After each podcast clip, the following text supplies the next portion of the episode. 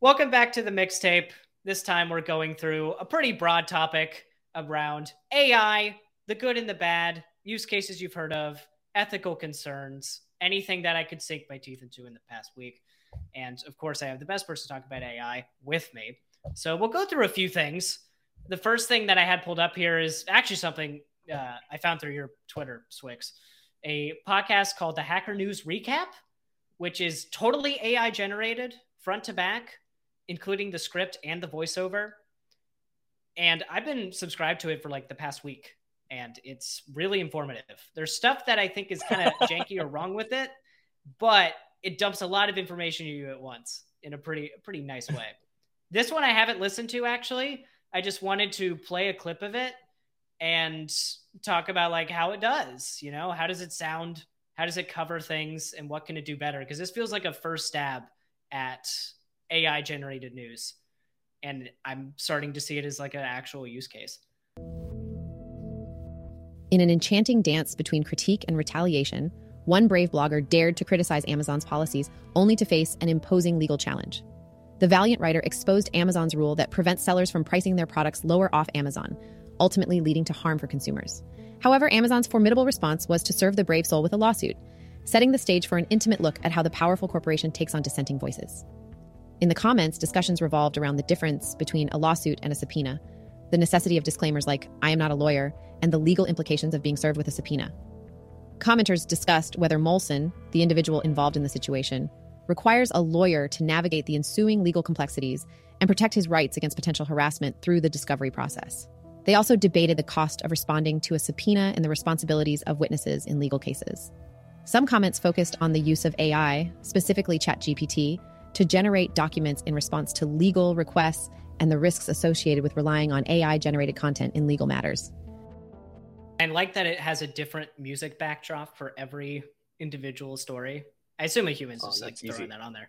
It's it's easy to do, but podcasts usually don't do that. They just throw on different stuff. Yeah. Right, because this whole thing is scripted, so it's programmable. It's great. It's really good. This is kind of what I wish as a podcast producer. Like I, I wish was something like this.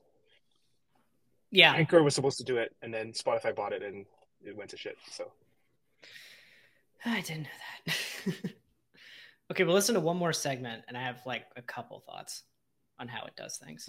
A groundbreaking ruling in United States v. Smith has established that border searches of cell phones require a warrant, marking a significant shift in privacy protection. The decision received praise from EFF, who has been pushing for a warrant in border electronic device searches for almost a decade.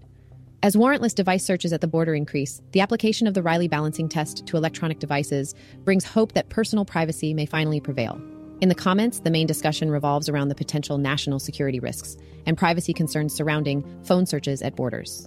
Some users mention the dangers of having sensitive information on phones, such as two factor codes and password vaults, and how compromising them could potentially affect many major corporations. Others argue that searching phones at borders without a warrant is a violation of privacy rights, and the potential for border agents to abuse their discretionary power raises concerns.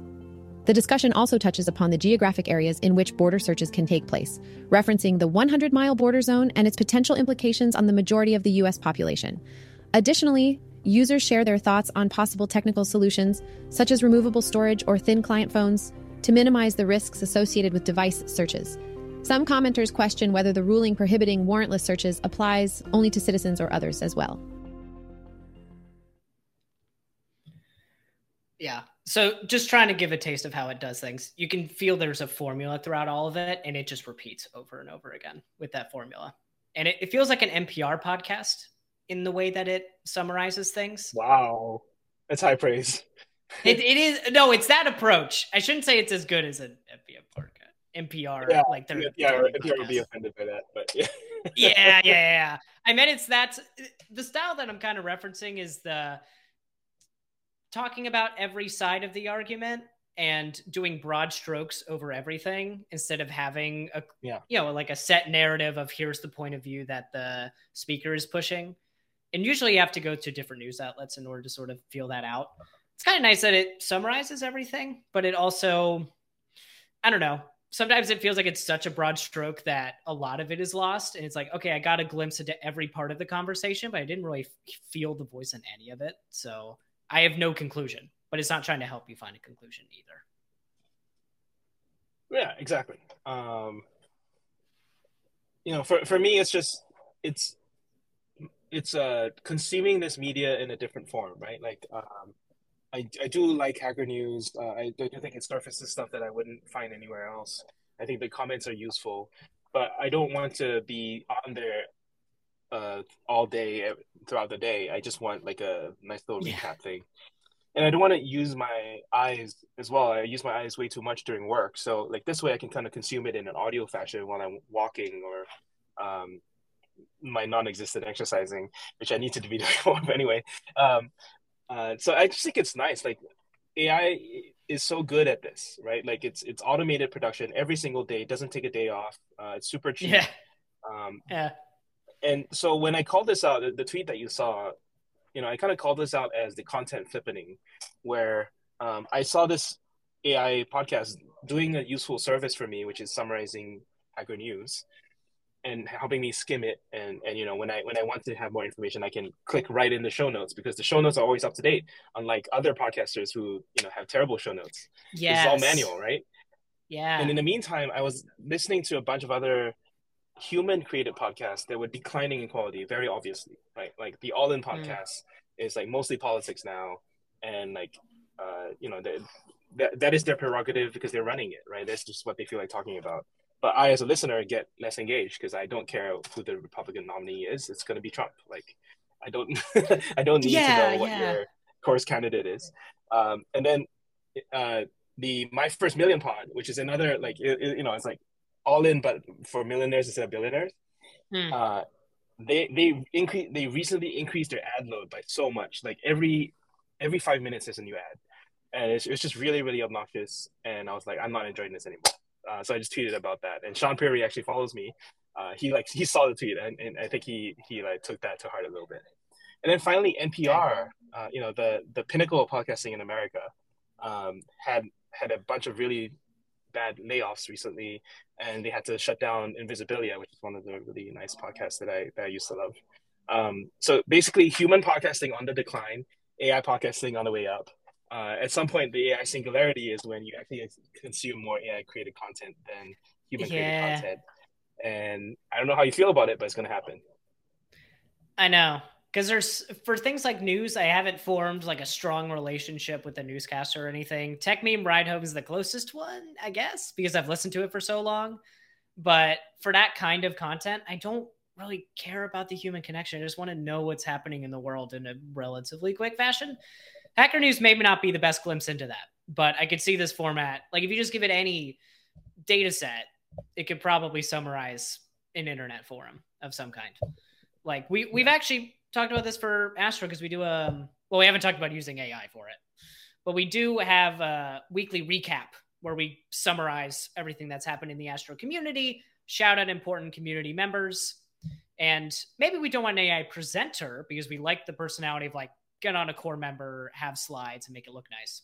But if we could have something that goes through all of the community discussions and our change log and summarizes those into slides that can easily be explained. That would be way better for actually like making sure community members are heard first off because we have to manually go through and say okay who was the person that was like a superstar in the support thread oh is this person because they messaged one two three four five times like an, an ai could do that kind of stuff for us to discover people who are really you know kicking ass in open source because it's hard to advocate for people like that Yeah. Um, so I kind of call this the sort of two schools of thought in terms of AI products thinking. You know, the uh, the it's, it's reductively called the Jobs School and the Zuckerberg School. Uh, the Zuckerberg School as the AI replace human uh, and human autonomy, Yeah. human action, human uh, decision, um, and controls your emotions based on the algorithm. Um, and then the, the Job School is very much using computers as a bicycle for the mind, like augmenting your desire and your your intent, um, but Mm. but not replacing you and just kind of um, doing what you would want to do anyway, but better. Um, so I so I definitely think about this in terms of like how can we augment instead of replace. Yeah, for sure. For podcasting, it's like, well, this is kind of just replaced for certain for certain classes of podcasts. But I, I've heard like from content creators, anyways, in order to make money, you're moving to YouTube and Twitch and other formats. You're taking sponsorships in different forms.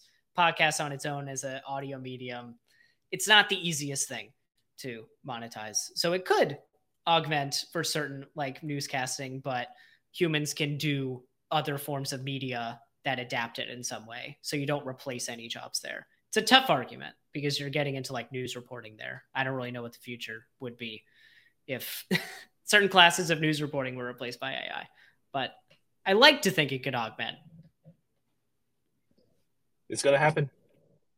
It's it's inevitable. You think it's inevitable? Not not only do I think it's inevitable, I, um, your comment actually made me want to try it myself. Um, you know, my YouTube is not something I invest a, a ton in, but um, I mean, if I started a, a, channel that was just like an AI presenter that like recap the, the you know, it was just Hacker News recap, but instead of podcast form, it's just like a video form, and like I find some off the shelf, uh, you know, crappy um, image synthesizer that that presents those news. I think it oh, could do yeah. well. yeah, stock photo stuff, it works annoyingly well. Like really, where?